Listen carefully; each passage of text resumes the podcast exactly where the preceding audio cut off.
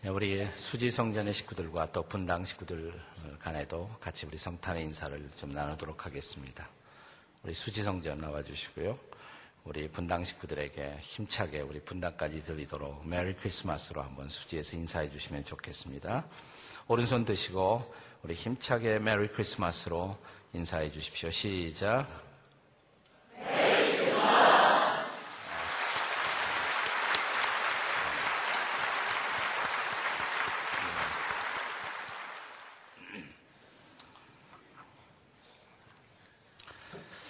우리 크리스마스의 상징이 아주 다양하죠. 어, 크리스마스 하면 뭐가 먼저 떠오르십니까? 아마도 기독교와 관련된 음, 크리스마스의 가장 대표적인 상징이 있다면 저는 크리스마스 트리가 아닐까 생각합니다. 예, 이번에 우리 분당 성전에도 두 개의 크리스마스 트리가 세워졌고 수지에도 늘 이 크리스마스 트리가 세워집니다. 어, 저는 이 크리스마스 추리의 의미를 한번 이렇게 추적하고 싶은 마음이 있었습니다. 제가 목사로서 솔직한 고백을 좀 하자면, 그, 설교 중에 제일 어려운 설교가 이 절기 설교예요. 해마다 돌아오기 때문에, 예, 해마다 똑같은 설교 할 수도 없고, 예. 근데 제가 크리스마스 추리에 대한 생각을 한 번도 해보지 않았습니다. 이번 성탄절에 제가 크리스마스 추리에 대해서 좀 이렇게 리서치를 하고 생각을 좀 해보았습니다. 그랬더니 아주 우리에게 참 소중한 의미가 있는 어, 사건인 것을 기억하게 되었습니다. 어, 기독교 역사를 들춰보면 어, 교회와 관련해서 크리스마스 추리가 처음으로 등장한 시기가 7세기입니다. 7세기에 어, 영국에서 태어난 수도사 가운데 성 보니파세오라는 사람이 있었어요. 7세기 영국에서 태어났고 8세기 초에 어, 활동을 많이 했던 분입니다. 이번에 일종의 오늘날의 개념으로 말하자면 선교사로서 영국에서부터 파송되어서 유럽에서 선교를 했던 사람입니다. 특별히 독일, 불란서, 그리고 발틱 해안 지방들을 돌아다니면서 복음을 전했고 여러 교회를 세운 것으로 그렇게 알려져 있습니다. 이 성 세인트 보니파시오 혹은 보니페이스 뭐 영어로 이렇게 말하기도 합니다만은 이 보니파세오가 센트럴 유럽, 중부 유럽의 어떤 아, 시골 마을을 방문했던 적이 있었다고 합니다. 그 마을에 방문하니까 지금 아주 이상한 의식이 진행되고 있었습니다. 마을 중앙에 있는 큰 나무, 옥추리를 둘러싸고 마을 사람들이 무엇인가 의식을 행하고 있어요. 그 앞에는 어린아이 하나가 이렇게 놓여져 있었습니다. 그 어린아이를 그 뒤에 있는 나무신, Thor, T-H-O-R이라고 불리워지는 나무 신에게 어린아이를 희생의 제물로 막 바치려는 순간이었습니다. 너무나 가슴이 아파진 그는 갑자기 성령의 거룩한 의분으로 가득 차서 뛰어나갔습니다. 안 됩니다. 그리고 그는 곁에 있었던 한 도끼를 들어서 그것으로 거기에는 나무를 찍어댔습니다. 마을 사람들이 너무 경악하고 놀라는 거예요. 우리 한국의 민간신앙 전통 가운데도 마을의 수호신처럼 마을 한복판에 나무를 소중히 관리하는 그런 습성이 있었다잖아요. 그 나무를 폐탁하는 큰일 나죠, 우리 한국에서도요. 예. 그래서 마을 사람들은 이제 어, 그 선교사가 죽을 거라고 생각을 했습니다. 어린아이는 극적으로 구출되었고 나무는 잘라졌습니다. 그렇지만 그 선교사에게 아무 일이 일어나지 않았습니다. 그러자 마을 사람들은 특별한 신이 저 사람을 아마 보호하고 있다는 생각을 하기 시작했습니다. 그런데 더 놀라운 사실은 얼마쯤 지나서 그 잘라진 옥출이 거기에 전나무 하나가 이렇게 돋아났다 그래요. 폴트리, 전나무가 돋아났습니다. 참, 마을 사람들은 분명히 저분에게는 아주 강력한 어떤 신의 임재가 있다는 생각을 하기 시작했고, 그를 따르는 사람들이 생겨났습니다. 어느 날 그는 이 전나무 근처에 마을 사람들을 모아놓고 이런 설교를 한 것으로 전해집니다. 그는 그 나무를 가리키며 저 나무는 생명의 나무입니다. 하나님이 직접 우리 마을을 위해서 보내주시고 심어주신 Tree of Life, 생명의 나무입니다. 어, 그러면서 오래전에 이 땅에 하나님이 인류를 사랑해서 한 분을 보내주셨는데 그분은 우리의 죄를 담당하시고 나무에서 돌아가셨습니다. 그분의 이름은 예수 그리스도라고 합니다. 그 예수 그리스도를 믿고 영접하는 사람마다 영생을 선물로 받습니다. 라는 복음을 설교했어요. 그의 설교는 이어집니다. 그 전나무 추리를 계속해서 바라보면서 저 전나무 추리가 삼각형이 아닙니까? 이것은 이 온 만유를 지으신 신이 성부와 성자와 성령 삼일째 하나님으로 그는 존재하고 계십니다. 라는 설교를 했다는 교회 역사에 기록이 남아 있어요.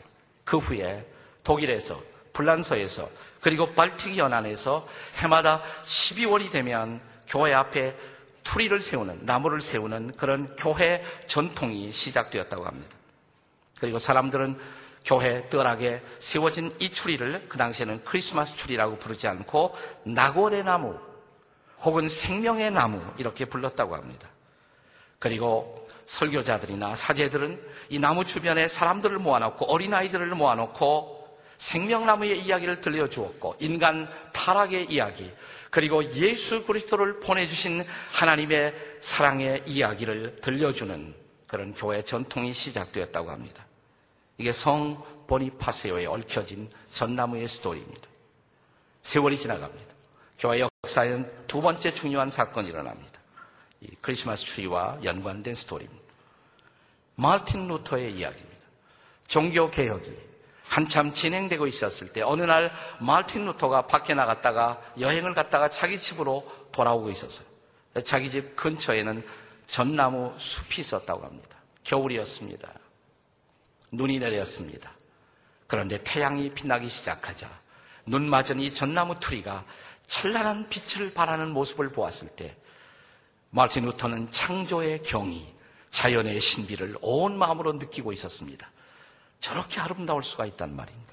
그는 오랫동안 전나무 숲을 계속 지켜보았다고 그래요. 그리고 작은 전나무 몇 개를 패서 집으로 가져왔다고 합니다. 그리고 마틴 루터는 자기 집에서 소위 크리스마스 트리를 집안에 만들기 시작했습니다. 그리고 그는 캔들을 갖다가 촛대를 갖다가 나무를 만들어서 거기다 불을 켰어요. 하나, 둘, 셋, 넷. 이 촛불이 캔들이 빛을 발하기 시작하자 이 전나무 투리는 더 아름답게 보였습니다. 동네 사람들이 모여들기 시작하자 마틴 루터는 복음을 전할 수 있는 좋은 기회라고 생각해서 아예 크리스마스 파티를 자기 집에서 열었습니다. 그 동네 사람들을 초청하고 이웃들을 초청하고 그는 이 추리 앞에서 하나님의 evergreen life 영원한 푸른 생명을 주시는 영생을 주시는 예수 그리스도를 통한 하나님의 사랑 그리고 세상의 빛으로 오신 예수 그리스도를 사람들에게 증거하는 시간을 가졌다고 합니다. 그러자 참 좋은 습관이라고 생각되어서 그 마을 사람들이 크리스마스 추리를 이제는 교회 뜰락에서만 세워지던 이 추리가 집안에 자기 집안에 크리스마스 추리를 만드는 그런 새로운 풍습이 시작되었고 좀 더 시간이 지나간 후에 청교도 사건 이후에 이제 영국과 유럽에서 구라파에서 사람들이 미국으로 이민을 가기 시작하면서 독일계 크리스천들이 펜실바니아를 중심으로 미국에서 크리스마스 트리를 만드는 풍습이 사람들에게 전파되기 시작되었다고 합니다. 근데 그보다 앞서서 1824년 독일의 라이프치히라는 그런 도시가 있죠. 라이프치히의 한 교회에서 봉사하던 오르가니스트가 오르가니스트가 쳐다봐요. 오르가니스트가 네. 저 앞만 쳐다본 것이 아니라 트리를 쳐다보고 있었어요. 교회당에 그 장식된 크리스마스 트리를 바라보던 순간 너무 아름답게 느낀 거예요. 저렇게 트리가 아름다울 수가 있단 말인가. 마음속에 영감이 떠오르고 시상이 떠오릅니다. 그래서 이 오르가니스트에 의해서 어, 크리스마스의 위대한 노래 하나가 탄생합니다. 이 노래가 O Tannenbaum, 오 크리스마스 트리. 우리 이걸 소나무요 이렇게 부르죠. 소나무요. 근데 소나무가 아닙니다. 크리스마스 트리. 오 크리스마스 트리. 오 크리스마스 트리. 네 잎은 얼마나 푸르른가. 여름뿐만 아니라 눈 내리는 겨울에도 여전히 푸른 나무요. 라는 이 위대한 노래가 탄생했어요.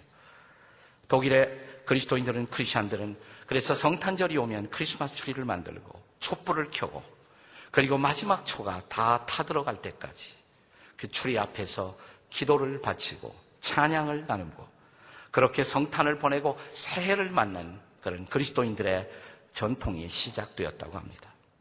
그러나 저는 이런 교회 역사보다도 이제 더 중요한 나무 이야기를 해드리려고 합니다. 이 나무의 이야기는 성경의 창세기부터 나옵니다. 창세기 2장에 나오죠. 여러분 창세기 2장에 보시면 인류 역사의 태초의 에덴 동산, 에덴 동산 중앙에 나무 둘이 있었죠. 어떤 나무입니까? 선악을 알게 하는 나무. 근데 그보다 더 중요한 나무가 있어요. 생명나무였습니다. 생명나무. 선악을 알게 하는 나무의 나무는 먹지 말도록 그 열매를 먹지 말도록 금지되었지만 생명나무는 그 열매를 먹도록 심어진 나무였습니다. 그런데 우리 창세기 3장에 보면 사람들이 범죄하고 타락합니다. 첫사람의 범죄와 타락 이후에 하나님께서는 이 첫사람을 에덴의 동산에서 쫓아내시면서 창세기 3장의 마지막 부분에 보시면 생명나무로 나아가는 길을 하나님이 차단하십니다. 천사에게 두루 도는 화영검을 들어서 그 길로 나아가지 못하도록 그 길을 막으셨습니다. 생각나세요? 어, 그런 얘기가 있었어요, 성경에? 네, 있습니다. 네. 그러나 나무의 이야기는 거기서 끝나지 않습니다. 성경의 제일 마지막 책, 요한계시록. 마지막 장, 계시록 22장. 22장 2절에 보면 새하늘 새 땅 천국의 모습을 성경이 펼쳐 보입니다. 그때 생명강이 흐르고 있는데 이 생명의 강가에 생명나무가 있고 철을 따라 달마다 열매를 맺습니다. 그리고 이 생명나무에 펴 올려진 아름다운 잎사귀는 사람들의 병을 치료하고 그리고 사람들은 열매를 먹으면서 영생을 누리고 있는 아름다운 모습을 여러분 성경이 보여주고 있지 않습니까? 여러분 이 두 개의 대조적인 전경을 상상해 보십시오. 에덴의 동산에 있었던 생명나무. 더 이상 사람들이 그리로 가지 못하러 그 길은 차단되었습니다. 왜 차단되었을까요? 성경학자들은 이렇게 설명합니다. 범죄한 그대로, 사람이 죄를 범한 그대로 그 열매, 생명나무 열매를 먹으면 범죄한 그대로 영원히 사는 생각해 보십시오. 병든 몸으로 영원히 살고 고통받는 몸으로 영원히 사는 것은 차라리 저주가 아니겠습니까? 우리 한국말에도 수죽다욕이라는 말이 있죠. 오래 사는 것이 욕이다. 여러분 고통의 몸으로 오래 사는 것은 차라리 저주일 것입니다. 그래서 하나님은 에덴의 동산에서 생명나무로 가는 그 길을 일시적으로 차단하신 것입니다. 그러나 계시록 22장의 그 길은 다시 열렸습니다. 이제 구원받은 사람, 천국에 도달한 사람들은 이 생명 강가에 생명나무의 열매를 먹으면서 하나님과 영원 속에 들어가 교제하는 모습을 성경은 보여주고 있습니다. 그것이 어떻게 가능했을까요? 이 두 개의 나무, 에덴우산의 나무와 새하늘 새 땅 천국에서의 그 나무 그 사이에 또 하나의 나무가 있었습니다. 2000년 전 하나님께서 그 아들 예수 그리스도를 보내셨을 때 그는 우리의 죄를 대신해서 우리의 죽음, 우리의, 우리가 받아야 할 저주의 자리에서 그는 친히 나무에 달려 이 저주를, 이 죄악을 대신하셨다고 성경이 가르치지 않습니까? 예, 바울 사도는 나무에 달려 그 몸으로 그가 우리의 저주를 대신 짊어지셨다고 말합니다. 그리고 사도 베드로는 이렇게 말합니다. 아주 중요한 말씀입니다. 오늘 다른 거 다 잊어버려도 이것만 기억하시면 됩니다. 베드로전서 2장 24절의 말씀입니다. 같이 한번 읽고 싶어요. 베드로전서 2장 24절 시작. 친히 나무에 달려 그 몸으로 우리 죄를 담당하셨으니 이는 우리로 죄에 대하여 죽고 의에 대하여 살게 하려 하십니다. 하나님의 아들 예수 그리스도께서 나무에 달려 그 몸으로 우리의 죄를 담당하심으로 말미암아 우리는 죄 사함을 받고 그리고 용서받은 자로 구원 얻은 자로 이제 하나님의 의 안에서 새롭게 인생을 살아가는 사람이 되었습니다. 할렐루야. 여러분, 그러므로 우리가 크리스마스 추리, 이 추리를 바라볼 때마다, 이 전나무를 바라볼 때마다, 이제 우리의 죄를 용서하시고, 그분이 우리에게 주신 가장 고귀한 선물, 성탄의 최고의 선물은 바로 죄의 삭은 사망일 수밖에 없는 우리를 향해서 예수 그리스도를 보내시고 그리스도를 영접한 사람마다 그 안에서 받는 영원한 생명의 선물. 이보다 더 값진 선물이 어디 있을까요? 푸르고 푸른 전나무의 evergreen 잎사귀들은 우리에게 그리스도 안에서 하나님이 우리에게 주신 그 영생의 선물을 우리에게 보여주는 아름다운 사랑의 심볼이 된 것입니다. 사랑하는 여러분, 다시 크리스마스가 찾아왔습니다. 이 계절 하나님이 보내주신 예수 그리스도 그분은 가장 소중한 우리의 인생의 초점이 되셔야 할 분이시고 또 이 크리스마스에 우리가 선물 교환을 하지만 그러나 가장 소중한 선물은 그분이 주신 영생의 선물인 것을 우리의 마음속 깊은 곳에 기억하는 저와 여러분이 되시길 바랍니다. 그리고 우리의 남은 생애는 그의 사랑 앞에 응답하는 생애, 그분이 보내주신 고귀한 주님, 그리고 주님이 자신의 생명을 들여 우리에게 허락하신 영원한 생명의 은총에 보답하는 그런 생애가 되시기를 주의 이름으로 축복합니다. 기도하십시다.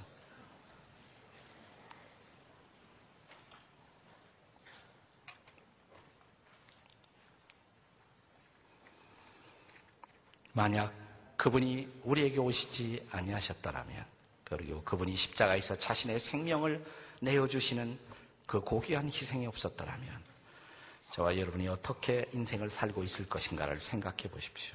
주님 감사합니다. 예수님을 보내주신 것을 감사합니다. 영생의 선물을 주신 것을 감사합니다. 우리가 아름다운 크리스마스 트리를 볼 때마다 주께서 내게 허락하신 푸르고 푸른 생명, 그 영생의 선물을 인해서 감사하고 감격하며 그 주의 은혜 앞에 평생 응답하는 우리의 인생이 되게 하옵소서. 우리 다 같이 통성으로 기도하시겠습니다. 기도하십시다. 자비로우신 아버지 하나님 감사합니다. 오늘도 귀한 찬양을 주 앞에 드릴 수 있는 특권을 주신 것을 감사합니다. 또한 귀한 말씀을 받게 해주신 것을 감사합니다.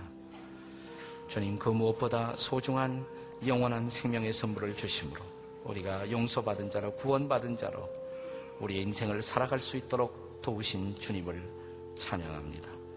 그 주님의 이름을 높여드리며 그리스도의 복음을 전하는 거룩한 도구로 쓰여지는 당신의 자녀들, 당신의 백성들이 되게 해 주시옵소서. 무엇으로 감사할 수가 있겠습니까? 무엇으로 보답할 수가 있겠습니까? 동방의 박사들이 귀중한 보배 합을 가지고 와 주 앞에 바쳤지만 주님 그것으로도 결코 보답할 수 없는 그분의 사랑 우리의 죽음을 대신하고 우리의 저주를 대신하시고 우리에게 영원한 생명을 주시고 그리고 영원한 삶의 가치와 의미를 붙들고 그리스도 안에서 살게 하신 그 은혜를 찬양합니다. 세월은 흘러도 연륜은 흘러도 주께서 우리 안에 주신 결코 폐기될 수 없는 영원한 생명 저 전나무의 푸르 푸른 생명처럼 에버그린 라이프처럼 내 안에서 주님의 거룩한 생명이 나를 이끌고 계신 한 우리는 아무것도 절망할 필요가 없음을 고백합니다. 우리의 겉사람은 후패하나 우리의 속사람은 날로 새로워짐을 인해서 주님을 찬양합니다. 생명의 주님을 찬양하며 주의 이름을 높여드리는 평생의 인생을 살아가도록 도와 주시옵소서. 우리 주 예수 그리스도의 존귀하신 이름으로 기도드립니다. 아멘. 우리 다 기립하셔서 함께 귀중한 법의 합을 함께 찬양하시겠습니다.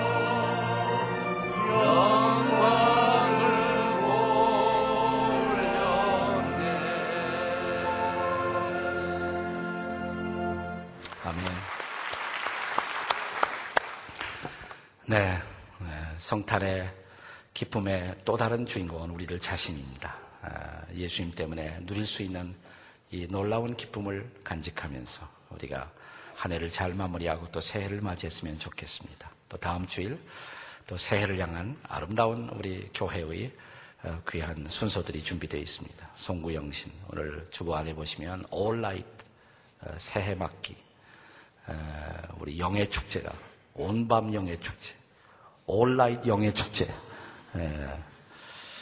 예. 여러분 오늘 보셨죠 거기 안에 포함되어 있죠?